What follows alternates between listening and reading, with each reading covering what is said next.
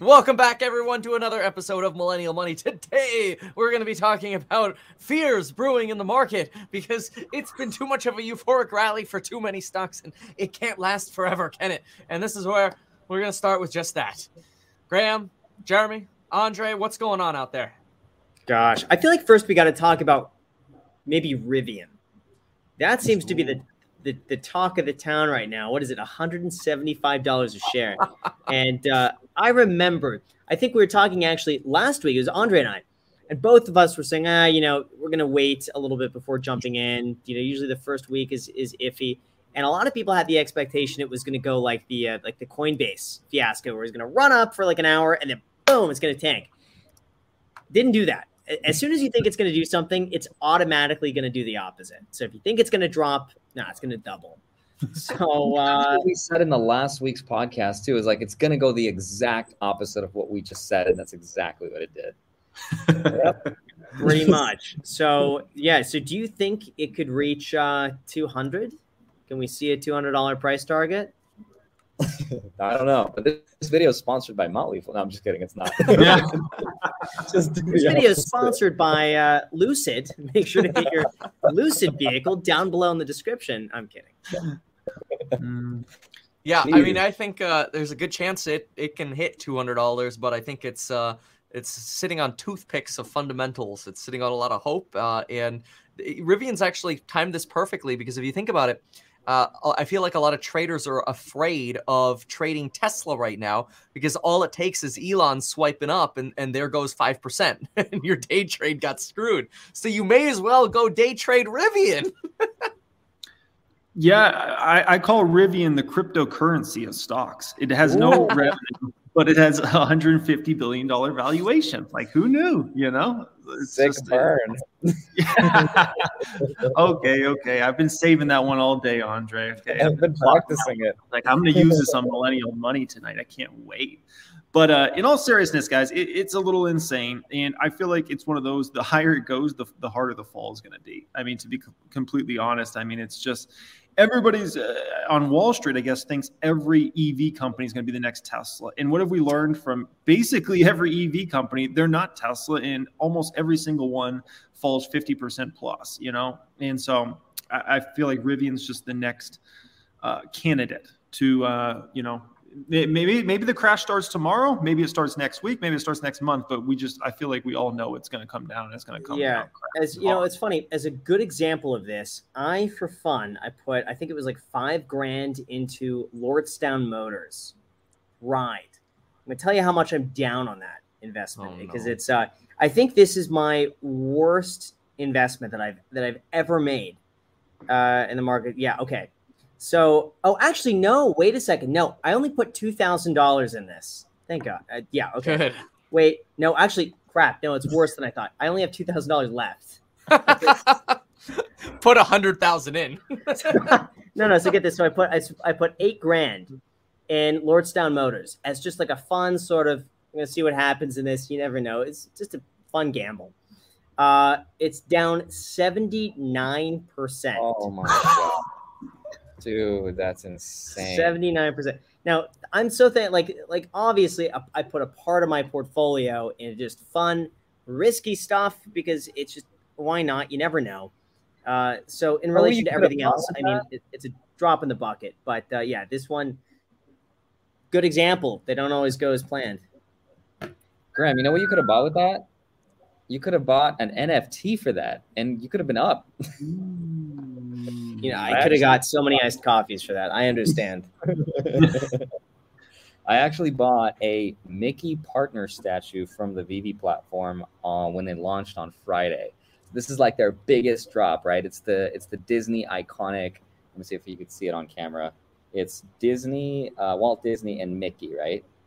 And this thing retailed for three hundred thirty dollars when it dropped on Friday, sold out in under a second. Okay, so I'm driving. This is like, I don't know, I'm to say five hours after the drop. I look, it's going for $3,000 in the secondhand market. $3,000. I, I buy in because I'm like, I know this thing's to be worth a lot. So I just buy it for three grand. Three, wait, 10 minutes later, 10 minutes later, I look in the market and it is worth close to seven thousand dollars. So in like a few minutes, it's it just shoots up. Let, let me see where it's at right now. Okay, so the floor price right now, the cheapest one you can get in at right now, is six point eight k. Wow. What's So- what's special? See, I don't get what's special about those. Why why those? Why those? Because this is the first uh, official drop that Disney's doing. I mean, this is not their first NFT, but this is their most iconic one. And as far as what it does, it spins. Kevin's like, oh my god. you can actually So put it inside of your, uh, I guess, uh, showroom and show it off to your friends like you would any other NFT, like a Bored Ape or anything else. Clearly, this is the best investment right now. Clearly, clearly, Andre. Not as good as TTCF, Jeremy, No, but uh, no- hey. nothing's beating that one. That makes cryptocurrencies look boring, Andre. okay, hold on. Before we get into the NFT thing, I saw your video on TTCF, Jeremy, and I did not understand. Okay, I guessed in your Instagram, so you took a poll whether the stock was going to go up or down during earnings. I guessed down. I guessed right, probably for the wrong reasons, but so it leaked. the The earnings leaked. How is that possible? Yeah, so this is complicated, Andre, and you could be wrong because it's really depending upon what happens with TTCF tomorrow if it's actually down. But it's complicated. So I'm this debating. is That's what I'm debating. Okay, let's get to the bottom of this. Should we buy Okay. TTCF because this is this Well- is really cool? Yeah, th- this is a dramatic situation. I think I, everybody deserves an explanation. So, TTCF, first off, they reschedule their earnings, which is like a huge Yeah. deal. They reschedule it last week. So then it gets rescheduled to today. Then all of a sudden, about an hour before the market closes, stock tanks. Brian texts me, and all of a sudden he's like, "Hey, look at this report that's coming out. It's all over message boards and whatnot." Somehow they put it on their website or something, and it got leaked. And so the numbers and everything, 58.8 mil, 44% revenue growth, everything was was in there while the market was still open. And so it was a dramatic situation. And then we go into after hours trading. The press release actually comes out. Stock uh, opens up or opens down four or five percent. Then by the end of the conference call, it's up one percent. So, uh, needless to say, Tattoo Chef might overtake Tesla for the most dramatic stock in the stock market. It's a drama show. I've never been part. I've never been part of, of something like this. I can tell you that, where you a company rescheduled earnings, and then the earnings come out in the middle of trading day. In 12 plus years of doing this, never So happened I- to me. So I didn't follow that. Were the earnings good or bad, or did they just meet? It depends on what you. They missed uh, the growth rate, but it's still 44% growth year over year and 56% branded revenue growth year over year. Now the shorts are going to say that's not enough. They need to grow 60% plus. As a shareholder, I wish they would have done 50% plus, but still 56% branded revenue growth is nothing to sneeze at. It's kind of like it'd be like Tesla missing by a little bit and being like, well, I guess I'm going to sell my Tesla position because they missed uh, earnings or something like that, right? So anyways, it's a dramatic situation. It's a sideshow, uh, but the fundamentals are still intact. So that's all I have to Wait, say so, about so tomorrow are we going to see a sell-off or are we going to see a spike? I feel like it would, it should be a sell-off technically because they missed No, I, I actually feel like we're more likely to see a spike because now the boogeyman's out of the market. The boogeyman was uh, the shorts are like they're going to report a disastrous number. There's going to be some. They were cooking the books. That's what they were in. The, basically, it was an immaterial difference, and so that was what the shorts were saying. They're cooking the books over there.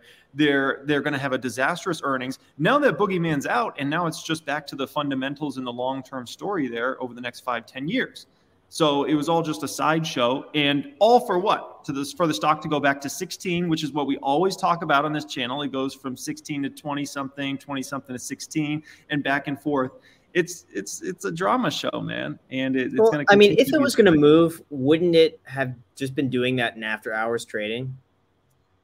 It depends. A lot of retail folks like to buy in the open markets. A lot don't even have uh, after hours trading, and a lot don't like to mess with after hours. So I think what happened in the trading day is you actually had there's not a ton of big money in the stock because it's like a one something billion dollar market cap. But I think some of the big money saw what happened there, sold off, and then uh, traders obviously sold off because they're like, oh, they didn't they didn't beat earnings, so the stock's going to tank. So they all got out. They all sold during the trading day. And so that's why the stock also went down four or 5%. It finished down like 2.75%. And tomorrow, we'll get to see what happens. Tomorrow, in my opinion, the, the price action will be driven by retail investors, whether those folks want to sell out or buy in. I, th- I don't think big money's affecting it. I don't think honestly trader money's affecting. It. I think it's going to be um, folks like myself that will uh, affect the stock price tomorrow. So it's it's a, it's a fun drama show. I will say that it, it's Kevin, giving a little look to the market. What do you think, Kevin? I want to hear your perspective. No, no. Let's move on to the next. Yeah, subject. no, no, no, no, no, Jeremy. I don't know. We want to hear what what Kevin has to. Say. He's holding back. You see, you could see by his uh by his smile here. There's some uh there's some feelings between you two. Wow, it's hey, you know, J- Jeremy's probably right. Kevin, how much did I pay you to say that? What's uh, your yeah, I mean, look, I mean, I, I hope it does well for you. I, I don't like it. You know, it's it's interesting because I was talking to some people about this and uh, it, it's the narrative has evolved a little bit. Maybe you can shed some color on it, uh, but uh, or, or, uh, shed some light on it. You know, it, it was always that oh, Tattooed Chef is adding so many SKUs. They're going to have so much growth, so much growth. It's going to be an easy sixty million plus uh, quarter, which it wasn't, came in at you know 58. Uh, and the marketing expenses, which people are like, oh, we don't even need marketing. The sales are going to be great. We're just going to add all these SKUs and got so many loyal buyers. The the sales are going to come in so much higher. Then the marketing comes in higher. Uh, way higher than expected, leading the operating costs to be what like double what we the losses to be double what we were expecting, 8.2 million versus a 4 million loss. I think the marketing was a little over $3 million. Uh, and, and now it's like the narrative has been spun a little bit of like, oh, well, they advertised, and because they advertised, they, they did well. and it's like, oh, wait a minute, the, they, were, they were supposed to do well without all the advertising. And so I've personally believed, and it was the reason I sold, uh, that uh, their marketing's not good.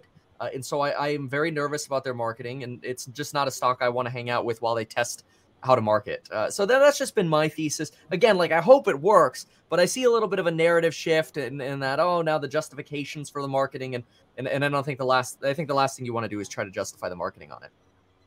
Yeah, and, th- and that's fair, Kevin. And it's also fair that you don't want to take part in the stock because I don't think it's a stock for everybody. As far as me, the way I personally look at it, I, do, I don't care. I just care about the revenue growth, and that's mm. it. And I honestly, I turn a blind eye to all the other drama. Margins, I'm doing the same exact thing I did on Tesla, and maybe it comes back to bite me, right? And maybe the stock doesn't work out. I don't care about what they spend on marketing. I don't care about the margins. I don't even care about the losses in the short term. In a few years, hmm. I will care about that. I promise you that. That will yeah. that will matter to me. But in the short term, I care about revenue growth. I want them growing as fast as possible, getting in as many stores as possible, as many SKUs as possible. And I'll be honest, I think a lot of these stores are understaffed. And I think their resets are taking longer than expected. I'm going into Smith stores, which is owned by Kroger, and I'm still waiting on those freezer resets. Like it's taken forever. I think these stores are understaffed. Target uh, yeah. uh, inventory is extremely low. I went to the, my local Target; it's a disaster zone. The whole freezer section. I'm not just talking about Tattoo Chef. It, I'm serious. Yeah. It looks like you know there was a. It looks like we the, people thought frozen food was going to run out of inventory or something. So I don't know what's going on. Uh, but needless to say, I think there's more factors at play, and I think the rollouts are taking a little longer. But regardless, it's 56% branded revenue growth. You know what I mean? Like, yeah, you miss a number here. I mean, I've I've been in Tesla stock for years. They've missed numbers plenty of times. And Kevin, you know this. It's not like Tesla mm-hmm. beats numbers every time. They'll miss numbers on profit loss. They'll miss numbers on margin over the past four or five years. They miss revenue numbers. They miss delivery numbers. They miss production numbers. Yeah, yeah, I mean, for sure. I mean, it's it's you it's a smaller company that's just now growing and i mean they've got a lot of experience from i mean what what they were founded in like what 03 04 or whatever doing white labeled uh, food manufacturing. So we know they have the experience. We know they can do it.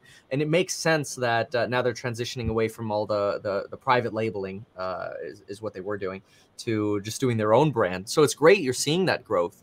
Um, you know, I just I, I just hope they can get profitable for you. I mean, they're I know you said you don't care about the margin, but their margins declined and may, maybe that's because food prices have gone up you know ingredient costs have gone up inflation shipping and all that good stuff um, I, I, yeah, I mean, hey, maybe it's a, it's part of a diversified portfolio to have some food in there, but it's not for me. Yeah.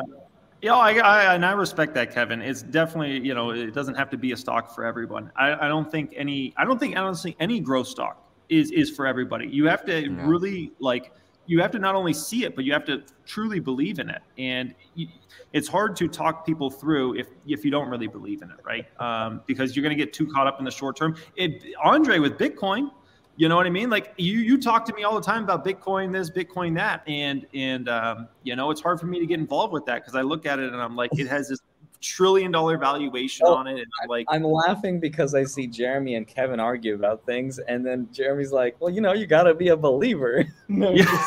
what are you talking about? What about Bitcoin? that that's that's the part of investing. Honestly, that's that's the like, that's the part I got my I'm not diversifying religions, all right. yeah. yeah, you, you can't get everybody to buy everything unless yeah, it's Tesla stock. In that that case, everybody can buy it. But this is no. Yeah, you, you can see Andre. It, it's tough, man. So I don't know, Graham. What do you think about all this?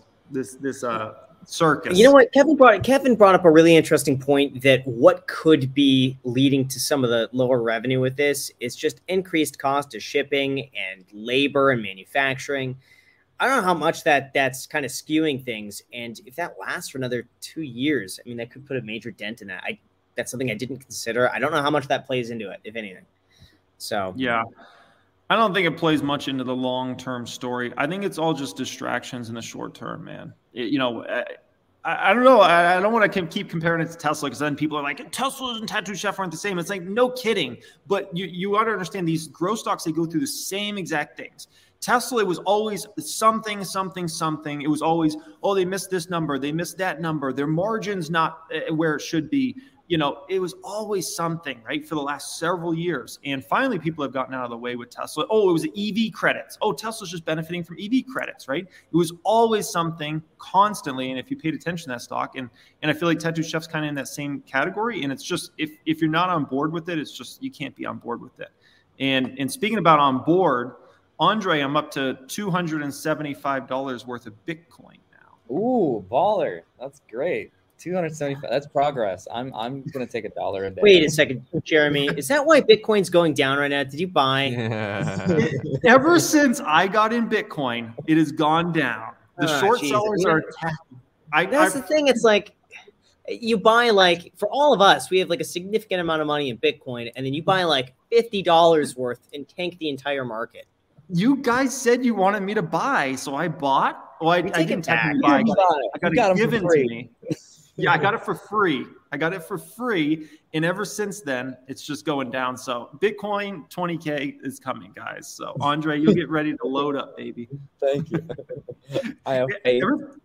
Everybody said as soon as I buy, as soon as I have some Bitcoin, that's that's the top of the market, man. There's nobody left to buy in at that point. So, but uh, Andre, in all seriousness, what, what's going on with Bitcoin? Because I heard there's something huge going on here where the, the Bitcoin maybe I'm wrong. Bitcoin could be potentially even a competitor to Ethereum now with some of the newest moves. Is there anything to that, or is that just crazy talk? And what's going on with Bitcoin?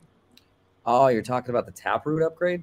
Um, yes. No, it's, it's not going to be quite a competitor to Ethereum. It's just going to enable Bitcoin to do some extra features. Um, Kevin actually did a really good job on on the price movement of like huh. the the futures interest, and and, uh, and that's a big part of why there's a big sell off. But then I like looked at the market. I'm like, is that really like the real reason why it's going down? Because I feel like that's kind of more of like a symptom of why Bitcoin's going down. And I feel like there's maybe another underlying reason that triggered that sell off. And then that's what I was trying to figure out. I don't know if I have the right answer, but I'm I'm kind of exploring the idea. I don't know if you've been following the um, the trial that's been going on in Florida over a, a man who claims to be the creator of Bitcoin, Satoshi Nakamoto um, and I don't want to like mention his name. It's it's it's someone I've been following since 2017, and he's kind of been like a boogeyman within the crypto community, who's who's just basically said like he's Satoshi. And what's interesting about that is if we find the creator of Bitcoin, that would be the most devastating thing to its price. I that agree. Would be wow. Horrible, horrible. So that's the last thing we want to do. Um, but but Andre, let, let's say this guy has been saying he's Satoshi what would be his motive? If, if, if, my thinking is that if he was actually the creator, he has no incentive whatsoever to say that he's. I mean, he that's his baby. I mean, that's his legacy for as long as he's alive. Why would he want to ruin that mystery? It's better to take that one to his grave. Uh yeah. Yeah, no, that's a great question. I think one of the reasons why somebody might want to take the credit is just because, like, who wouldn't? If, if you're somebody who created something that significant, wouldn't you want history to remember you for that? Like, that's a huge ego play for somebody who's as smart as as the person would have been to create something like that. So, if I'm going to go down in history, I want everyone to know I created that. Um, but what's interesting about that whole lawsuit is uh, uh, so so by large the crypto community does not think that that guy is satoshi like they all denounce him and they're like that this is not satoshi this guy's a fraud uh, whatever right uh, because he's gotten himself yeah. into this to this ego play of like oh i'm satoshi. There's there's a family that's claiming that well if you're satoshi satoshi worked very closely with with a gentleman by the name of dave kleiman. I don't know if i'm pronouncing that right. Uh kleiman? Kleiman? Um, and and what's interesting about that is there's a thousand, I'm sorry, a million Bitcoin at stake. So they're fighting o- over who gets to control a million Bitcoins, which is worth over like 66 billion dollars right now. That would put that person at the, on the 20th richest people in the world, right between the Walton family, the people that own Walmart. So I mean, it's huge. So what's interesting that is that if he does turn out to be a fraud, and if that case goes against him, then technically he would owe a million Bitcoin, which is something he might not even have access to if he's not actually the real Satoshi. Like imagine that. You claims to be Satoshi, even if you're not. So the judge is like, okay, you're Satoshi, but you lose. Like you need to share the Bitcoin. What's that guy going to do? It's, it's it's it's it's a really interesting thing. It's a really interesting scenario that's going on. Does that mean? Or, I like how Graham just vanished. just, I don't know what happened. My internet just cut out and uh, oh. then it randomly came back. I don't know. I thought I was crazy. I was like, did I just disappear or was that Graham? yeah.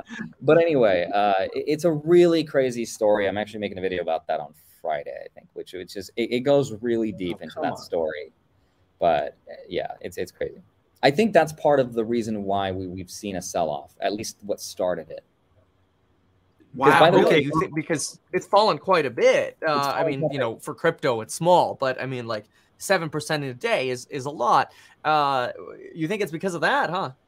Well, I think that's partly what started that fear, and then the sell-off just kind of you know compounded into itself. But I don't know if you guys remember, but in February when Coinbase went public, they released a document to the SEC, and in that document, they outlined a bunch of uh, risk factors for you know if you're going to invest in Coinbase here are some risks. And, and they cited things like Bitcoin and Ethereum being a part of their, a huge part of their business model. That's how they make money. And if Bitcoin and Ethereum's reputation goes down, then they're going to make a lot less money. And in one of those reasons that they cited for, for you know, as a risk to investors was uh, the unmasking or the revealing of the identity of who Satoshi Nakamoto is. So wow. it's a huge, huge liability that even Coinbase is recognizing as one of the biggest uh, detractors of Bitcoin that, that could potentially send it really, really crashing down. So that's interesting. I never thought about this. This is really the first week I've started hearing about some of this, and I haven't really paid much attention to it. So finding out who created Bitcoin is actually really bad, is what you're saying. Mm-hmm. But I, am really misunderstanding perhaps why. Yeah. So uh, the reason that one of the reasons why uh, new cryptocurrencies aren't taking off, like if you think about it, is like what, what's one of the first things we ask when we look at like a Floki or Shiba Inu? We, we look at the team, right? And we're like, why are they anonymous? And why don't you know why don't they share their identity? And who are they? What are their intentions? And we we question the characters behind the technology. And one of the things that Bitcoin had going for it in 2008 and 2009 is that the creator managed somehow to be anonymous. And I think that's almost impossible to do in today's world of social media. And the reason that it's so important to stay anonymous is that it, Bitcoin is immortal in that way. It, it's not attached to any character, it's just an idea. And ideas are like bulletproof, right? They, they can't be really destroyed, they can't be killed. But if you put a face and a person to something, a person that's flawed, is not perfect, then you could open up a wormhole of, of attack vectors where the government or a corporation that could create a narrative about, well, this guy is a scammer and you shouldn't invest in this. Oh my, like there's so many ways to connect the person to the technology that you make that that idea mortal and, and it can be destroyed. And so hmm. I think one of the reasons why no crypto could really ever catch up to Bitcoin in today's world is partially because it is almost impossible to do something to that magnitude and stay anonymous. And Bitcoin managed to do it. It was like the last one or the first one that did it, and it was the only one really. So that's why we don't want to know. I, I love that, Andre. Now, do you think that's reason for the price action we've seen recently, or is that completely disconnected? Well, well, Kevin did a really great breakdown of he he looked at like the technical analysis of the futures market and the futures open interest. So maybe he could talk about that. But I just looked at like maybe the underlying reason what triggered that, and I, and I think part of mm. what hmm. triggering that is is the fear that if the courts rule uh, that this guy happens to be Satoshi, or maybe we find out something we didn't before, uh, I think some of the insiders are paying attention to that court case and some of the whales and maybe they're you know selling or maybe I, I don't know what what they're doing exactly behind the scenes but kevin kind of maybe kevin can speak about the technical analysis well, yeah, I mean, and you're you're getting a bunch of liquidations because as the price goes down, like you know, the price ran up to sixty nine thousand, and everybody's like, "Oh, it's going to go to a hundred thousand this year," and I'm, uh, you know, I, have regularly said, I don't know about 100K this year. You know, maybe that's like a 2022 event, but whatever. That was the belief that, oh my gosh, it's going to 100K. So you had a lot of people load up on leverage when this started running to 67, 68,000, 69,000 new all time highs. So as soon as it started rotating down a little bit, you got a large amount of liquidations, which which helped push the price down further. Uh, and uh, now that we've broken under 60k, you know we're sitting at 59.7. A lot of folks are questioning, okay, like where, where do we go from here? Uh, and I think going to what you're saying, Andre, anytime you have uncertainty in the stock market, you get a sell off. Like it doesn't it doesn't matter if it's uh, a rumor or if it's actual news or if it's just fear of potential news. Uncertainty means price goes down. And you've got the entire crypto market uh, for some reason selling off. And uh, it could be because, you know, it got a little overextended and it's just a healthy pullback. Maybe it's a combination of that with the liquidations and this this uh, level of uncertainty, which I, I think is very likely the case. Yeah, remember this guy is supposedly has access to a million Bitcoin. Now, there's like how many Bitcoin are there? Like 16? I don't know. Like out of the total amount, 18.8. But but is that the amount in circulation that including yes. the ones that we've lost?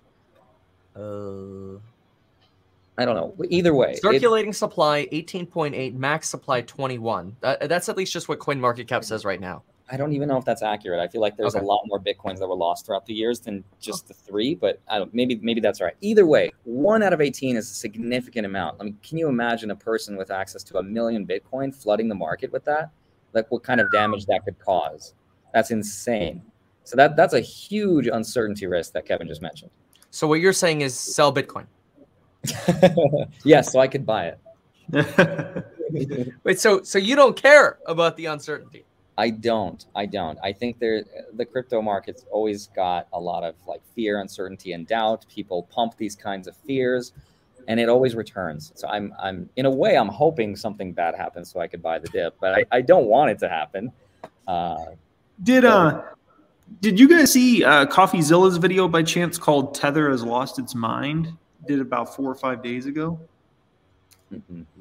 Oh, okay. Tether, but yeah.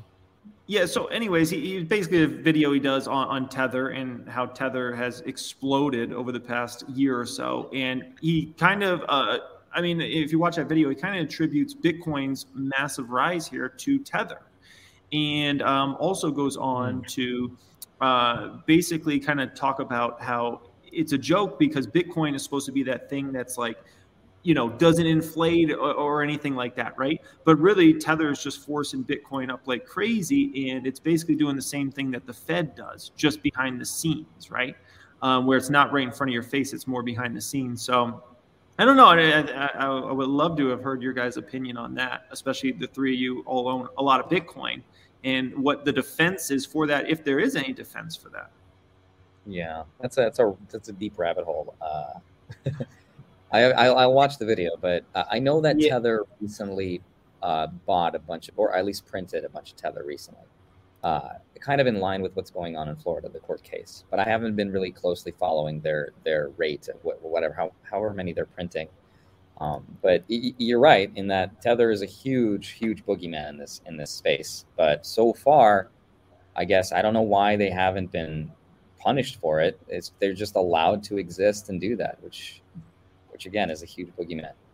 Yeah, I feel like a lot of that is already known at this point. A lot of people yeah. hear tether and like, yeah, we already know about that. We've been hearing about this for years. It's eventually something that eventually is going to happen. It hasn't happened yet. It's, it's in the back of our minds, but we're not going to worry about it. That just seems like like what people's thought process is.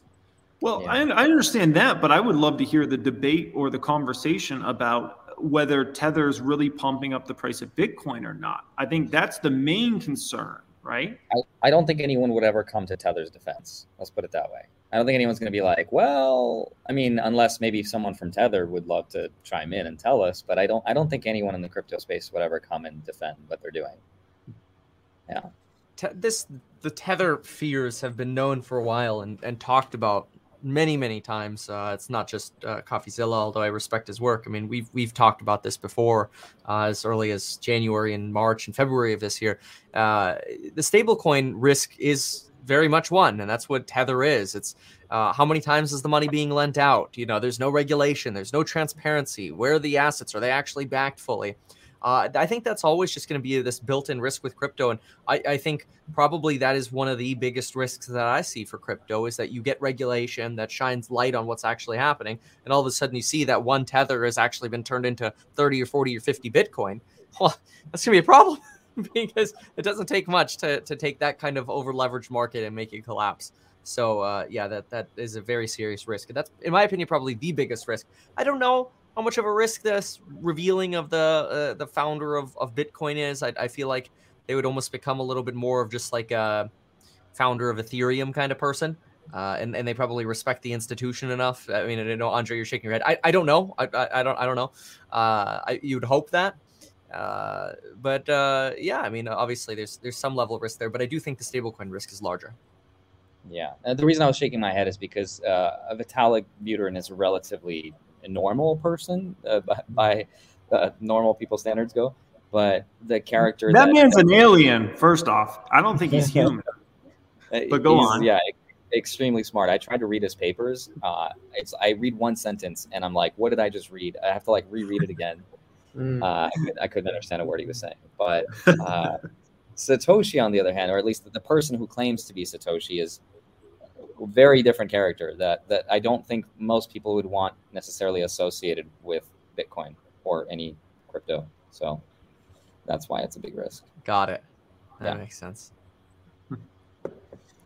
So, uh, what are you guys buying out there? A little Ethereum. Ethereum was down. Uh, what was it? Nine percent last night, or, or, so. Yeah, I think, I think it's what four thousand now, right? Did it did it drop below four? No, it's back to forty one forty nine. But I think it was at. Did it drop below four yesterday, guys? Or let's see. Um, I don't think it did. Not below. I don't four. know that we fell okay. under four. Yeah. Okay. But anyway, are you going to buy, Jeremy? Now that we have a nice dip and you've been exposed. Me. Me? Come on, man. Or you you buying Would more you, the chef? Do you want Ethereum to crash? You tell me. you tell me what cryptocurrency you want to crash, and, and I can crash it. It's it's not, oh. nothing for me, guys. So you know, whatever you want, just tell me, and I'll make it. Jeremy's happen. just gonna put a, a dollar in it, and he's gonna wipe like five hundred million dollars off the market cap. Yeah. He's gonna get gifted a dollar of Ethereum and wipe five. oh, yes. even better, even better. Oh wow. but, um, yeah. So, are, do, are you guys interested in buying the dip there? Because it was at just 4,700 recently. I don't know if you guys are just consistently yeah. buying or you want to buy heavier if it dips more or what are you guys thinking about? Yeah, that? no, I bought a little bit earlier, like when it was 62, but I'm just buying consistently. So if it drops to 50, it doesn't matter. If it drops to 30, it, I don't care. If it well, Ethereum specifically, Graham. Oh, Ethereum specifically.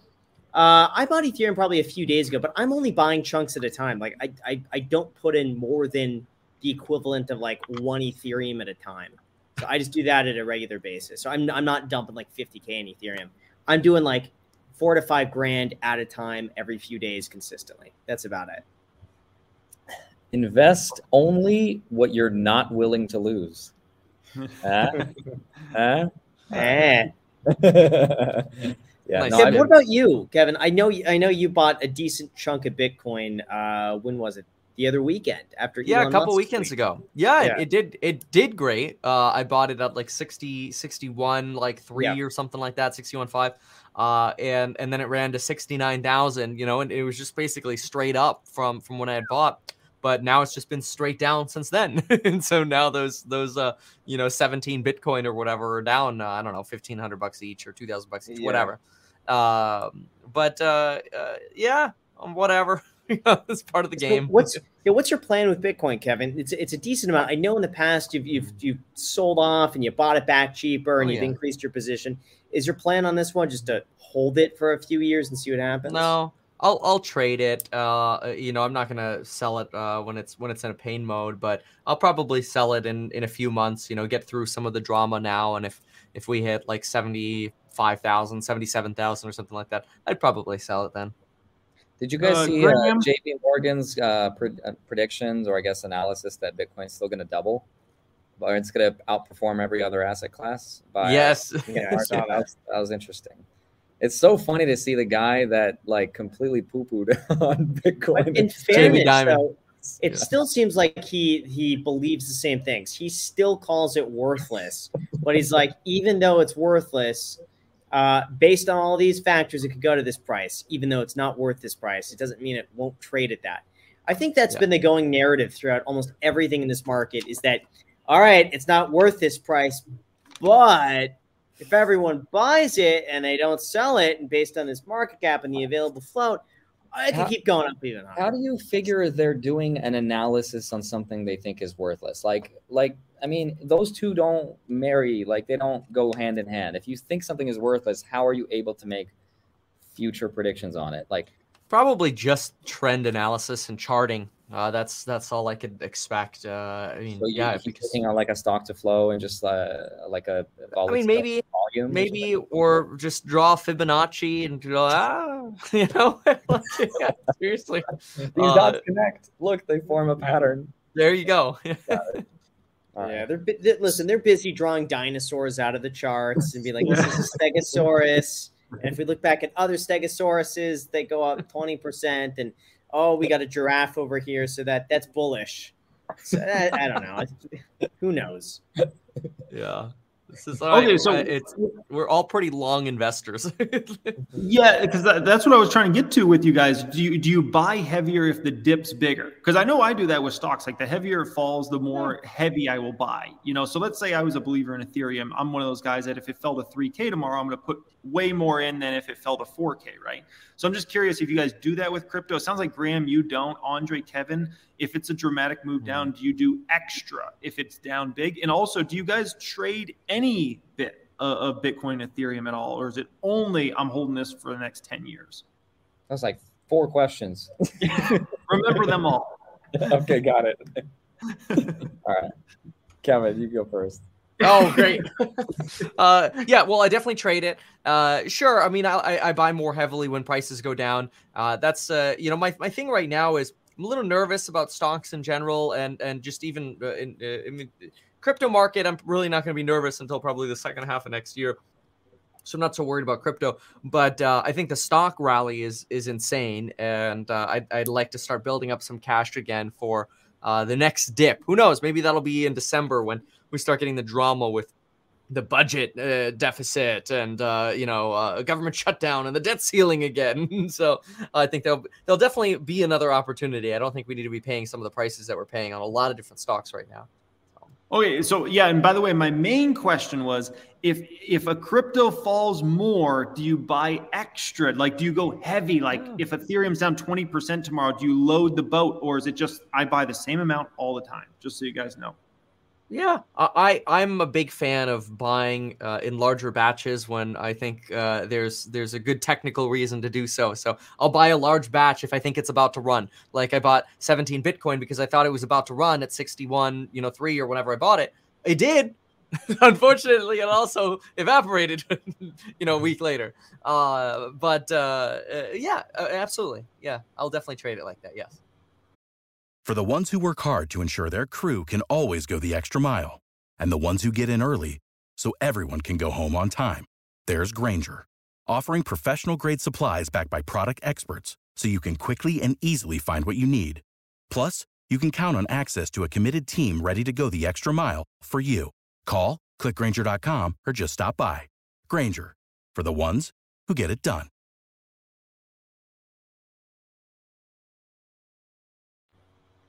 Yeah, I- so I- I, I don't don't- trade it, but uh, you want to go? Interrupt, man. We know we know you don't trade it, Graham. We already know your answer. Andre, we need to hear your answer. no, I, was- I was gonna say I, I don't trade it either, and I just dollar cost average. So I'm kind of like Graham in that way. I just dollar cost average like a thousand a day into it. Um, but if there's something significant like thirty thousand to forty thousand dollars, you know, if we dropped to forty thousand or something ridiculous, where it's like, oh my god, the world's falling apart. I will load the boat like crazy. But I don't typically buy the little dips, and I and I'm with Kevin that I think second half or, or at least the, the first half of, of next year is, is like the summertime it's going to peak and that's when we're going to see the real real flash in the pan it's going to be crazy Wow. I want to I want to ask you guys a question about that in just a moment, but first we got to say thank you to everybody that's uh, in the Millennial Money Squad. We appreciate you guys. Thanks for everybody that always smashes a thumbs up and a subscribe to the channel and joins us every Tuesday night. We appreciate you guys. Much love as always. Thank you, thank you, thank you. thank you So I'm curious, guys. So if you look back at the 2017 run in Bitcoin in the crypto market, it seemed to have fallen apart. I think it was what was it, January? It was either December or January, right? And so why wouldn't we have that same type of thing happen now where things maybe peak again December, January, fall into the new year? Why are you guys so worried about the second half? And you you bring up the second half because I don't think a lot of people understand that. And, and that means me, I don't understand it. So Uh, me, it's inflation. That's I think when inflation rotates down finally, it's not going to be a great catalyst for crypto because people are parking money in crypto because they're fearful of inflation. And so if that that catalyst goes away, then it becomes maybe less necessary to hedge against inflation because we might not have inflation. yeah pretty much and and then july is when we'll fully taper out which by july we shouldn't be making jokes about jerome powell whoever the fed's going to be in eight months or whatever it's going to be so uh, yeah by then we you know we should have a better idea if supply chains are easing if, if you know inflation's still high but I, I seem to think that it's it's uh, still going to be high it's going to be higher than we think but i don't know Graham, do you think Yeah. anybody really buys Bitcoin or Ethereum because of fears of inflation? Oh yeah. Oh, hundred percent. Really? Part of yeah. Oh gosh, I would say part of part of my reasoning for buying it is that uh, I love the fact that it, it's just it's a new asset class that I feel like would be a good hedge against inflation. Just the fact that there's 21 million of them, they're not they're not making any more of them, definitely gives me a little bit of comfort knowing that they can't just devalue it the next day, even even though it could be extremely volatile and there's nothing stopping it from dropping 80%. But I think long term, I would believe in that more than I would the current financial system. Okay. I, I definitely want you guys. I, I, I need the three of you guys to watch that CoffeeZilla video because I think all three you are still missing this point that that, about tether. You, you're you're you're addressing points about tether, but you're not really addressing the elephant in the room that I'm trying to get to, and I I'm not smart enough to explain it. So just watch that video. Let's talk about it next week because I think it's worth addressing and coming back to because you guys keep talking about yeah, there's only 21 million Bitcoin ever, but you have something behind the scenes that's basically just doing what the Fed does. And um, anyways, we'll we'll come back to that. I don't want to uh, you know beat a dead horse there. But that doesn't. But that doesn't change. But that doesn't add more Bitcoin into circulation. That would absolutely put buying pressure, increasing the price. But that wouldn't add more to the circulation. Right. True, but I don't know. It's complicated. I don't know. We'll, we'll come back to that. Uh, so, anyways, I, I, I, we'll go I'm ahead, sorry, Andre. I wanted to ask you something about uh, the debt ceiling. So we're going to talk about it again soon, I guess, right? and uh, do you think that the debt ceiling will be held over people's heads as far as like passing the Build Back Better plan? Like, do you think Oh, that's yeah. something people are going to try to pass in there with the with the debt ceiling? They'll just sneak it in there as a way to pass that, or do you think they'll pass on its own? I- absolutely together because uh, look, That's you're going to do a budget reconciliation deal to get the Build Back Better plan through. Uh, what a perfect way to deal with the budget by also extending the debt ceiling and dealing with the government's budget, hence budget reconciliation. So it's it's the perfect the perfect bill to do it with. They just got to get their act together and get the bill Isn't isn't that kind of messed up that like we hold such huge issues hostage over over such big problems? Like, I why mean, don't we it's always- normally? It's always going to be something. Uh, it's always going to be something because uh, uh, politics is divided because we have we have so many issues, but then you know nobody wants to hurt their own pocketbook either. It's kind of like Uh, you know, in California, we know we have these massive housing issues, and people are like, "Yeah, we need more housing. We should have more affordable housing." And then as soon as it turns into like, "Okay, cool, we're building some new apartments over here," but he's like, "Oh hell no, not in my backyard." You know, it's, yeah. it's kind of the same thing. It's like it doesn't matter politics or local government or whatever. If it even slightly inconveniences somebody, it's a no vote from them. right. That's crazy. Man, there's always gonna be something, but but I don't worry about it. Like you shouldn't worry about it either. I mean, they always end up passing the budget and, and extending the debt ceiling. Uh, it, if anything, I think it'd make a nice buy the dip opportunity. Uh, you know, and and I really think with how frothy things are right now in the market, whether it's uh, Rivian or it's Lucid with some of these stupid valuations that we're seeing now, uh, or which we did expect Lucid to run. In fairness, okay, I've been saying all year long. People like, well, when's Lucid going to run? I'm like, when they deliver cars. Now they're delivering cars and it's running, right? But it's also we're in this sort of euphoric cycle where just like Etsy's almost three hundred dollars, you know, Enphase two hundred fifty dollars. Some of these numbers are just insane right now, and so I kind of hope they they sell off a bit because I'm just sad. I'm, I'm looking at the prices like I can't buy these things. So. Yeah. And you think, and you think that uh, the debt ceiling conversation is going to send the stock market a little bit more fearful. Yes. Yeah. Yeah. That because it'll it'll come. Uh, we'll see. We'll have multiple things converging at once. We'll have government shutdown, a debt ceiling, sales data from Black Friday and Cyber Monday, which mm. you know might not be the best. It could be the best, but it might not be, right? So we'll we'll know that. Uh, but so that you know that could create uncertainty if it doesn't come in as as great as expected. Uh, and uh, you know, on top of that, you've got this whole thing with uh, is J Pow going to get replaced, which we should know that this week. Mm. So we'll see. Actually, somebody just said in the chat. I just read it. Nathan said, "If that U.S. Uh, Jeremy, this is kind of for you. If that uh, the tether situation becomes a real issue in a crash, what a bounce we might see if it if it doesn't actually become like take the opposite side if Tether maybe we do find out that it's backed by assets or whatever it is. What, what do you think that would happen to the price? Yeah, I mean that would be probably a bullish catalyst. Um, yeah, it, it's still not exactly the point though. That, that that's that's a part. It's not.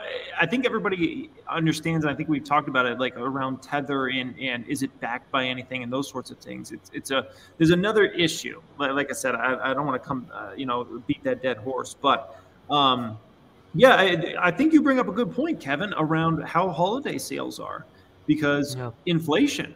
You know, I think it's killing the middle class right now. I think it's doing some damage and. Um, you know, I was looking at consumer prices for just a lot of basic items, and my gosh, the rises some of these these items have had recently is extraordinary. So, yeah, but people um, have more money than ever, and and that's the the weird thing. Uh, you know, obviously people? we want. Well, we want to be empathetic to you know maybe folks making less than forty thousand dollars as as a household income, but but uh, a, a lot of people who uh, have careers who are even remotely exposed to they own their, their own home or they're exposed to stocks uh, or or they've uh, uh, they, they've seen their wages go up.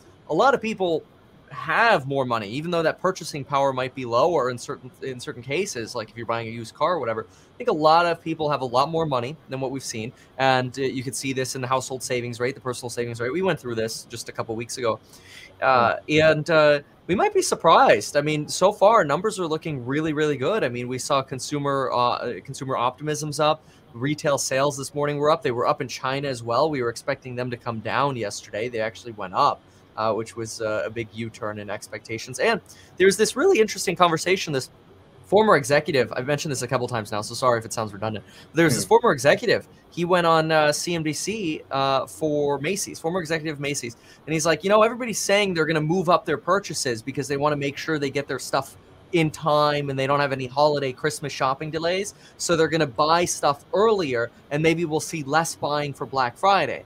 And he laughed at that a thesis because he's like, as a retail executive, that's not true. Every time consumers say that, they end up buying the first time when they say that, and then they buy the second time anyway. they end up buying for Black Friday and the holiday anyway. So they just end up spending twice as much money, thinking they were doing something smart. In reality, they're just spending more money. And and uh, to me, as as an investor, it's just music to my ears. It's like, please, please, spend yourselves into oblivion. What what difference does it make to us? Uh, I encourage people not to spend, but you know, my reach is not all consumers, so what do I care? yeah. Mm. yeah. I, I don't know, guys. I'm a little, I'm a little worried, man. I mean, your money velocity is horrible. We talked about that in last week's episode, right? You know, listen to some of these numbers. This is out of the out of the Bureau of Labor Statistics. October of this hmm. year versus October of last year. Eggs are up 29 percent. Chuck wow. roast is up 28 percent. Bacon's up 27%. Ground beef's up 17%. Sugar's up 12.5%. Boneless chicken's up 9%. Talk Milk's about coffee, Jeremy. Talk about coffee. We have to raise. Uh, no, no, actually, we're not raising our coffee prices, but now we're basically, uh, our margins are so thin because uh, they've raised the price of uh, our coffee. Yeah, I, I coffee. It went, up, it went up about wow. 15 to 20% for coffee. Yeah, coffee here is 6.1%. What's up? Graham, are you going to raise prices? Are you going to pass the cost I, off to consumers? We're not going to raise prices quite yet, but we have to. At, at some point, I, I, think we want to try to carry it out through at the end of the year. We're, we're basically like before we were making about a dollar, maybe two bucks per order, depending on what people would order. And then that would just be reinvested back through like uh, marketing and whatnot. But now we're basically going to be at nothing. So we sell something, we make nothing. So it, now it's just the cost of customer acquisition to keep growing for the rest of the year, and then probably the beginning of the year. Like we have to raise the price extra like dollar or two, just because for us the cost went up. So it just it is what it is. So if like, you're like have to. I mean, there's no coffee. other way to do it because otherwise you just you run an unprofitable business that doesn't make sense to operate at all. Oh, that's what I do, Graham. Anyway. Oh, yeah, sorry. Uh, yeah, I, Jim, I'll ask you all about that. Yeah, I am the expert on running unprofitable businesses. All of them are unprofitable. So, anywho, um, yeah, I'm, I don't know, guys. On all seriousness, I'm worried about the middle class. I think it's a, I think it's a subject. We're Andre froze. I think it's a subject we're going to have to pay a lot of attention to in 22. Anybody that makes less than 100k, that's a group I'm worried about. And um, you know, yeah, just I, it, frank, but, I really but look, I mean, look, it sounds empathetic uh, but let's let's be real. So 500 bucks for for I don't know a, a person or maybe a, a, younger couple in groceries. 30 percent, so 150 extra bucks. Family uh, spending 1500 bucks on groceries. An extra uh, 30 percent, that's 450 bucks. It's a lot. Don't get me wrong, but it's not the end of the world uh, for some people. Again, like you're under 40, 50 thousand dollars. Yeah, that that hurts. That price rate, you know, that that sort of income threshold that hurts. But those aren't our real big consumers anyway. You know, the big consumers, in my opinion, are going to be those those households that have discretionary income. Uh, those are going to be the people with household incomes over seventy thousand dollars a year, where this extra four hundred fifty bucks a month, it's a hurt, but they're still spending money because they've got the wealth effect. Real estate prices are going up for those that own real estate. Uh, those that don't, yeah, there are a lot of people getting squeezed out. But I think the other people with the wealth effect, they're spending more money uh, to, to, to make up for the people who aren't. It's just my belief, and my heart goes out to the people who are getting screwed and pinched uh, by by these prices. But uh, I think net net, our economy is much stronger as a whole. Uh, and, and, again, unfortunately, to their demise. Yeah, uh, I, I, I, disagree. I disagree. Uh, okay. Quick question for you guys. Yep, go ahead. do you guys think inflation is going to go up or down next year? Well, that, that's a big subject. That's a whole. That, that's a woo. That's yeah, we got to look at the, the, the, national debt clock. That's what we got to do. Yeah, that's what we're talking about, baby. But uh, in all seriousness, man, if you're making under 100k, that's who drives this whole economy. That's who drives Apple's earnings. That's yeah. who drives everybody's earnings. We, we got to separate that, right? So there's under 100K and then there's under 40K, right? It's like the yeah. people under 40K. That's going to, it, it sucks. Those are the people who are getting killed with inflation, especially the people who are in credit card debt. Credit card debt, uh, paycheck to paycheck, which in fairness, a lot of people are paycheck to paycheck, right? Uh, but a lot of folks who are paycheck to paycheck aren't shopping uh, for discretionary goods all the time because they're just trying to get by. This is why when stimulus checks came out, it's like here, all of a sudden we just uh, see, uh, uh, you know, discretionary spending skyrocket and, and all that money gets spent uh, because those folks are unable to buy when they previously aren't. Uh, but I don't know that they're driving how much of the of, of core spending they're driving. I, I suppose that would be an interesting statistic to dive into. So we'll have to get punt that one and, and, come back after doing some research on it. But uh, yeah, I mean, regarding your question of inflation, I, I, don't think there's any question that at some point inflation will go down. I don't know exactly when that's going to be, but it will be down. Uh, I I hope that it's by the middle of next year. I was hoping it would be by the end of this year. I was wrong about the end of this year. Things uh, just lasted a lot longer. but uh, yeah. sorry to interrupt you. Your your video about the implosion of the Fed, which I really liked. That you said mm. the um uh, in the 40s, right? Was it 47, 46, 47, 48? Um, 49 maybe. Uh, inflation was transitory, but that it took three or four years. Don't yeah. you think it's possible in this same scenario we could say, well, it's it's it's trans- transitory. It's only four years. Um, oh yeah, of course. Yeah. Oh oh, absolutely. Look, transitory does not mean temporary, or or at least that's not the intention of the word. I think uh, lately our, our society just colloquially has turned it into uh, the meaning temporary. But when I hear transitory, I think something's in transition uh, like you're in transit, right? Uh, it's just my, my belief of it. And uh, yeah, we, we are in a transition. We don't know exactly how long it's going to last, but we don't see uh, the the underlying price increases as things that don't have a reason. You know, it's not like uh, it's not like used car prices are going up just because uh, are going up because of a lot of the shortages we have for new cars, uh, leading to a lot more, you know, that demand carrying over to used cars, so people can actually get a different car.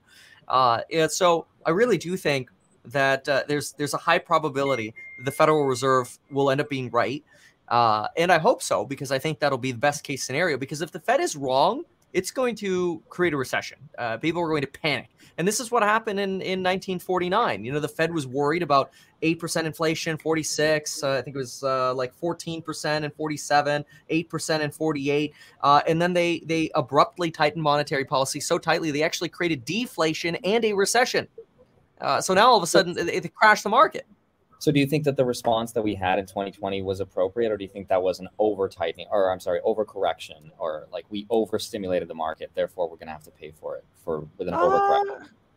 Yeah, uh, that's a good question. you know, I'm reading supply chain issues from like even even people. I'm, I'm, i just saw an article a week ago from CNBC saying that there's like top executives from uh, European blue chip stocks talking about supply chain issues are going to be in for at least for a while for for a long time. Definitely not until the middle of next year, like we're predicting that it would probably ease off. But I don't know. I feel like that's a huge uh, inflationary pressure. Uh, well, I do. I, uh, but see, without all of that printing, I mean, whether or not we printed too much, I mean, neither here nor there at this point. But from what we did, had we not uh, stimulated the economy, w- we would have had a very bad recession thanks to COVID. Uh, had the Fed not uh, bailed out bonds uh, and and uh, you know backstopped credit markets. This could have been worse than 2008. I mean, this the, the housing market would have crashed. Everything would have been a complete disaster. So I think the risk was much greater to the downside, and we would have been in a horrible deflationary recession uh, for very long uh, years. Uh, so I think that the if anything, it's it's better to potentially overstimulate and, and then just move through the stimulus or, or sort of the inflation that we're seeing now compared to what could have been. But now, if the Fed overreacts too quickly and pulls the rug out uh, because they think they were wrong, then I, I, think that's worst case scenario for the market. I mean, yields will skyrocket, stocks will crash, uh, real estate will be in instant pain. It, will be bad. And just for people watching, when, when you say uh, yeah, overcorrect, you just mean raise interest rates to like some ridiculous amount so overreact uh, in my opinion would be uh, all of a sudden say that's it uh, we're not tapering anymore. We're done. We're just done buying bonds. We're, we finished. No more stimulus. And instead, we're just raising rates today. And some sort of like emergency response like that that comes out of the blue in an unexpected path. Uh, and that is not previously announced because they, they've been priding themselves on proper communication and being very upfront with when things are happening. And if they come out of the, the woodwork with uh, uh, or something totally out of left field like that, uh, without proper expectations set for the market, we're going to have a crash. And it'll be a big, ugly crash because now, not only was the Fed wrong, but now you've hurt confidence in the Fed ever being right again, which is really bad too, right? Now, a lot of people don't trust the Fed. A lot of people are already like, oh, I, I don't trust the Fed. But it's still a 50 50 debate you know, if if the Fed admits they were wrong and they pull the rug, now hundred percent of people believe the Fed sucks. I don't know about you guys, but I don't think the Fed would ever do that. Like they would never admit, like, okay, guys, we're wrong. I think it's in their best interest to keep us believing that everything's under control, which is what some people think is maybe part of the problem. Like we're underreporting inflation, and maybe it's you know we're we're trying to just be like, all right, chill, everyone, with everything's great, everything's going under control. I just don't see them being like, well, we give up, no more buying, uh, interest rates die. like that's I just don't see that happening. Yeah, I mean the problem with that is if the Fed and, it's, it's, entirely possible, uh, but if the Fed doesn't react, uh, if inflation proves not to be uh, transitory, then uh, then then you also potentially create uh, too much of a of a risk to the other side, where now you create this potential risk of of runaway inflation or hyperinflation, which is actually very difficult to bring under control. Uh, you know, the last thing you want to see is is interest rates have to get jacked up to eight nine percent or something because now you create the opposite type type of recession. This is a horrible disaster as well. Uh, very painful. This happened in the 80s, right? Paul Paul Volcker, very, very, very painful process. So you don't want to go to any extreme in this. Uh, and and the Fed lying, uh, which I know a lot of people believe the Fed is full of crap. I, I get it, but the Fed doing that would would make things a lot worse uh, down the road. Well, you, you said you said that yields would someday go negative. I think this decade, right? Um, what, how does yeah, I, I, think so. Yeah. How, how does this play into this scenario um, ultimately? Like, I don't think do it makes a difference. I think this is all a road bump. I think this is this pandemic was a road bump where we had a period of deflation at the beginning of the pandemic. We overstimulated to correct it. Uh, now we've created these massive issues with shipping and, and supply. Uh, we we uh, will go through this, uh, albeit painful, period of inflation for a year, two years, uh, and then we'll have had our period of of down, our period of up, and and, and then we'll be back to some form of a normalized level of of, uh, of inflation again. Much like we saw in the 1950s. Remember, this this has historical precedent, right? We saw after World War II, we saw really high inflation, 46, 47, 48 Fed overreacted. You see deflation at 49. What did you have for the next like 15 years thereafter? 1.2 to 1.5% inflation. Next to nothing for 15 freaking years until guess what? The government effed it up with price controls. Yeah, and if you look at the 70s, man, stagflation. That, that was a whole scenario. If no one's ever done a little uh, study on, on stagflation in the 70s, that was something. But I mean, my, my personal view is I always view the, uh, th- this whole thing, stock market, real estate market, it's all driven by people that make 40 to 80K. Those are all the ones that are buying the iPhones. Those are all the ones that are buying the cars. That's who drives this whole ship, right? And so I I think you're going to have to look at personal savings rates, right? Which we've seen trending down tremendously. You're going to have to look at money velocity, which is in the dumper. Uh, and and the wealth effect, which you touched on, Kevin, that can go away in a snap of a fingers. I mean, yes. if you go you going into 2007, right? If you own real estate, man, did you have a wealth effect? By 2009, you had no real estate because you probably lost it all, right? And so I just think the wealth effect can can go away in a snap of a fingers. And I think this whole the only thing I ever worry about for the stock market and the real estate market is people that make 40,000, 80,000 a year because they drive this whole thing. And if those folks aren't out there spending, companies' earnings tank, layoffs happen, and you get in this this vicious cycle where it just gets worse and worse and worse. And if things are extremely expensive, needs-based things for these folks, right? You have less money to go out there and spend at places. Or you have to take out high interest debt, right? To go buy that thing. And so this is a factor we, I think we have to think about and consider. And I think this is why over the next year, uh, you, will be able to understand where the stock market goes, where company earnings go by just looking at the middle class, in my opinion, of this country. And the state of, of the middle class, or, or not the state, I just don't think the state of the middle class is nearly as strong as some people believe right now.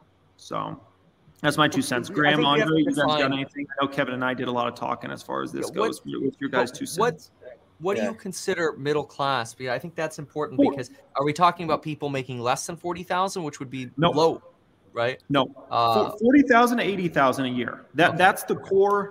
My, what I consider 40,000, 80,000. I would almost probably go up to 150 or like 180 because I think in high cost of living areas, like a lot of the coastal cities, even 180 after tax and after expenses, that's the equivalent of like 70k in a lot of spots in America. I think that's a very small segment, though, Graham. I, I think, I, I, mean, I really think about it as 40,000 80,000 being that true middle class of terms of, of each person making. So a family making 80 to, let's say, up to maybe 160. That, to me, that's always been kind of the true middle class. So, uh, but yeah, I would love to hear you guys take if you have any any any thoughts around that in the state yeah, of the middle class. I don't know. I, I, I would say I, I don't know. To me, middle class is probably again, depending on location, we'll just say 180 and under, just overall across most areas, at least, at least for me. I don't know. I, I, I tend to agree that uh, we'll probably see things pretty, pretty high for another two years or so. It's just these supply chain issues. I, I think that's all it is. If, if this gets ironed out and more materials get built, it's going to bring down prices. I don't, I don't think inflation could stay this high forever. My, my biggest concern is, a, is an overreaction from the Fed, is that they feel the pressure to have to make a sudden adjustment, and that throws things off balance. That I would say is probably the biggest risk. Um, I agree. Andre, do you have anything to add there? And, and, by the way, I just want to make a quick point here. Um, in terms of it, here's here's the scary part, right? Is if we end up in a situation where you know uh, uh, the middle class is being eaten away by inflation. And let's say folks start actually losing jobs and we actually start ending up in like this this cycle where we go through a recession then we're going to have a debate right about should we do stimulus checks again right? And should we start a stimulus program? But the difference is this time is we're not going to have a once in a hundred year health event.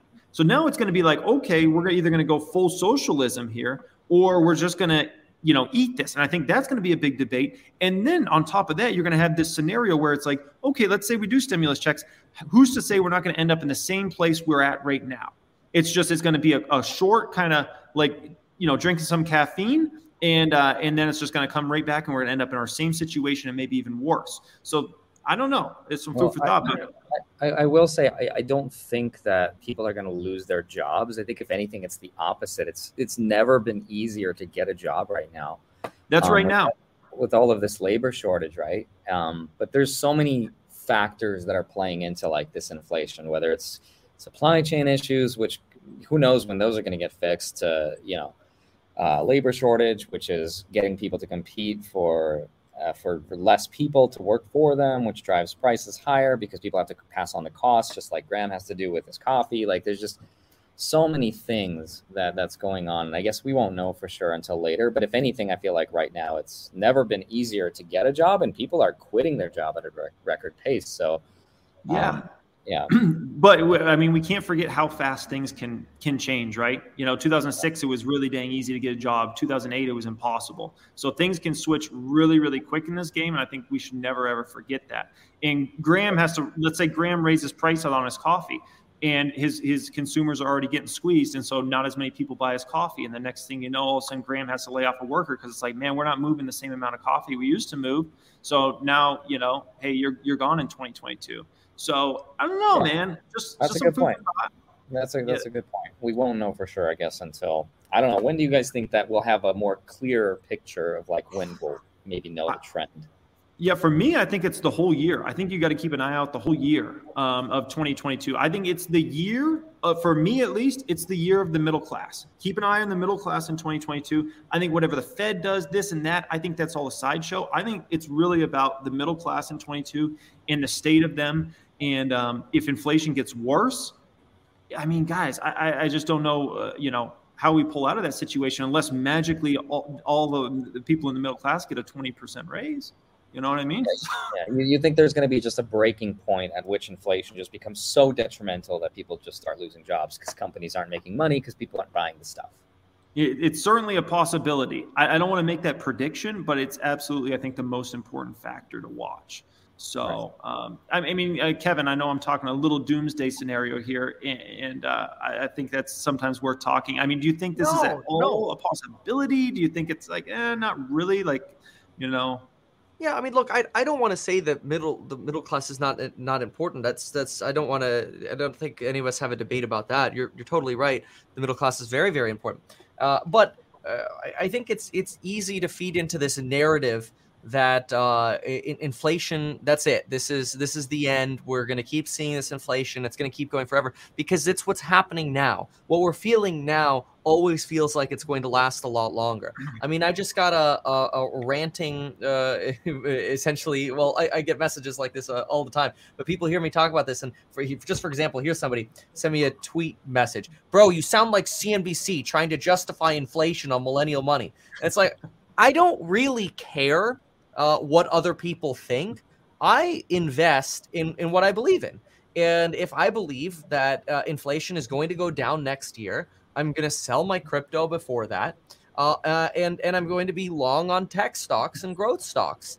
If uh, if I think there's risk, then I'll hedge myself more with real estate, which I probably will do anyway because I like buying real estate because I can buy it below market value. But uh, do I believe that uh, you know the, the consumer all of a sudden is going to turn around and decide, you know what, that's it, coffee's just gotten too expensive, we're not buying anymore? No, I, I don't think that's going to happen. I think the uh, our uh, I think prices will will come down a little bit, uh, and uh, they'll slowly come down, and uh, we'll go back to a relatively normal market. Kevin, I just want to be clear. I think I saw Graham typing on his computer right before you read that tweet there. Okay, so you know, I I don't know, but I'm just going to put that out there. So. Um, yeah but anywho, so what, what's the top five altcoins I can buy, Andre? Oh my god! Don't answer that. VGX? No, I'm just kidding. Yeah, VGX, VGX. Yeah. Yeah, oh my goodness! I, I, so no, seriously, any stocks you guys are buying out there? I know we talked about Bitcoin, Ethereum. You guys are buyers. Any any stocks? Graham, Andre, Kevin, what, what moves you making? Uh, I'm actually considering TTCF uh, based on your video, but I don't know, man. And then Kevin made some great points about just the the raising of, uh, of, of the marketing budget, and it's just like the profit margins are shrinking. Is that temporary? Is that long? I don't know, man. I'm kind of on the here's, on the here's all know. you need to know about Tattooed Chef. And uh, Jeremy, you agree with me? You agree it's all about the revenue, right? Yes, revenue. It's all about the revenue. Okay. Tattooed Chef cuts revenue forecast by about 10% for the fiscal year of 2021. There you go. That's all you need to know. Oh my God, he's peaced out. um, all right, so he's he's uh he's out now. all right, I'm kidding uh, so I don't know. I mean, I, I got a stock, but I'll, I'll let you guys talk first about. Sure you, you, can respond, Jeremy. Yeah. Now I haven't bought anything. The S and P 500. I've been watching Fisker, so I'm really happy that that my my stock pick there when it was like thirteen dollars. I think it's like twenty two now. I'm not adding to that position, but that's been fun to watch. Mm. Let's let's buy Graham's. Uh, what was the what was the EV that you bought that's down like eighty percent? What's it called? Lordstown Motors. Just ride. Just save Graham. just buy the dip.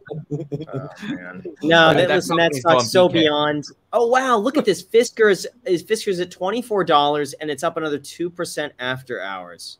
wow. I mean, that honestly, if if I see Fisker going to like 35, 40, I'd be so tempted just to sell it. I mean, I because I don't know. It seems to be balancing within a range and I don't know how you could justify that price, but we'll see. We'll see. I don't know. Thirty dollars, and it starts becoming really tempting for me to to let this one go. All I know is we're dropping to the line. We're going to 58. We're approaching and approaching. Whoa! Right during the stream, huh, Kevin? Yeah, it's it's falling right now. This is that was the one hour chart. This is the uh the one minute right here, and just the, the last like twenty minutes. what is that purple line? What's the what's the support line there? Oh, uh, fifty-eight thousand. Yeah. Uh, the bottom one, the lowest. Okay, this is for, yeah. this is 58 uh 5871. Got it. Yeah. There you go. Yeah. Uh, but uh, uh, yeah, I like. Uh, you know, I've been researching uh, quite a few stocks, and you know, one that I think is really, and I don't know, I don't own any of it, but one uh, I feel like uh, an investor like Jeremy would like, and that's that's not a diss; it's actually a compliment, uh, because you, you, you like different types of companies, and that's fine. Uh, Embraer. Uh, the thing is uh, a manufacturer of uh, commercial and, and private jet aircraft they have uh, built uh, one of their subsidiary does uh, eVTOLs, Embraer X, the ticker's ERJ.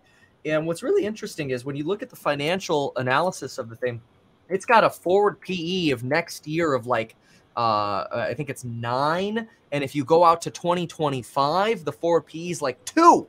Uh, it's it's so like bad in terms of like uh, how, how, how low it is. But the company's booked out with sales through 2020 like quarter one 2023 uh, business jet aircraft sales are booming right now uh, and they're expected to continue to boom which is really great because it balances out a slowdown in commercial sales. And uh, if and they're already you know putting together plans mostly probably plans and research now for hydrogen and uh, electrified aircraft in the future. So I, I don't know. That one I think is a sleeper, and so I've hmm. kind of been digging around on that one. So maybe maybe if people see anything wrong with it, leave a comment. All right, Kevin, how how far is it off its 52 week high for that one?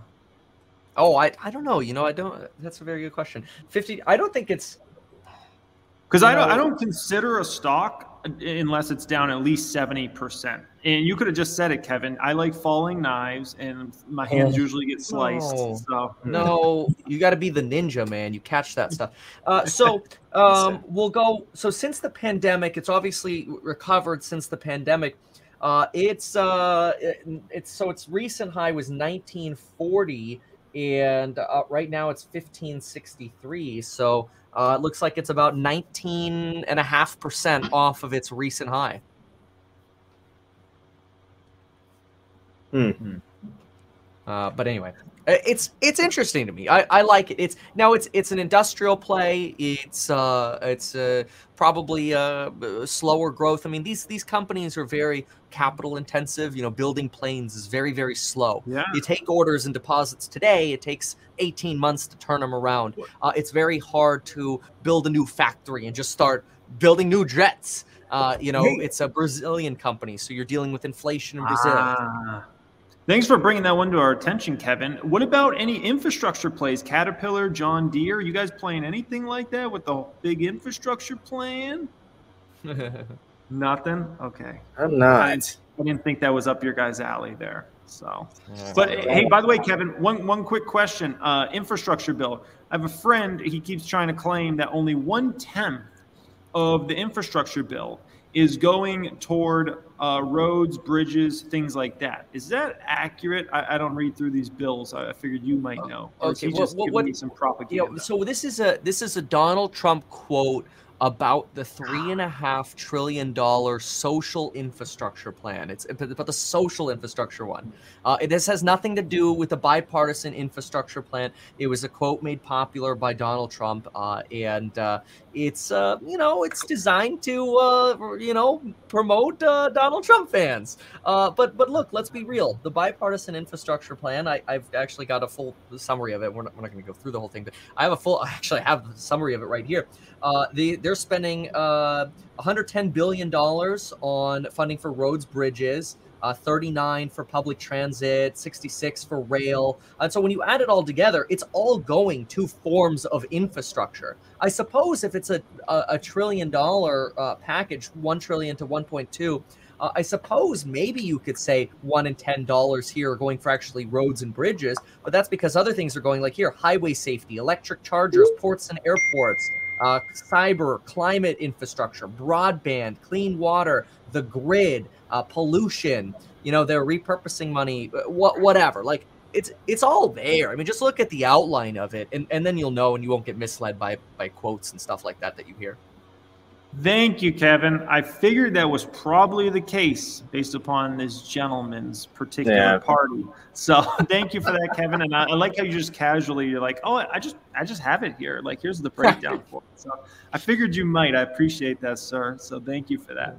And um, it looks Andre like just did a magic trick, by the way. He uh, he disappeared. yeah. Bitcoin fell so much. He's like, I'm out. I got to go buy it, guys. I, I, don't have time for this. So, anyways, Graham, you want to take us home? I, I, we might have to take us home with no Andre, unfortunately. I, think I think we're good, guys. Before you leave, just make sure to subscribe. That's all we ask for in return. That's it. Just hit the little subscribe button. It's totally free to do.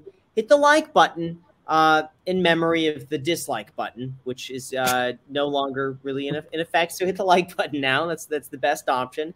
Make sure to check out the links down below in the description. Also, if you want to work with us, we put our uh, email address down below in the description. So if you want to be a Oh, part of that, the link is down signing below. off? In the, yes, we Oh, are, Andre. Missed All right. With All that right. said, you guys, thank you so much, and until next week.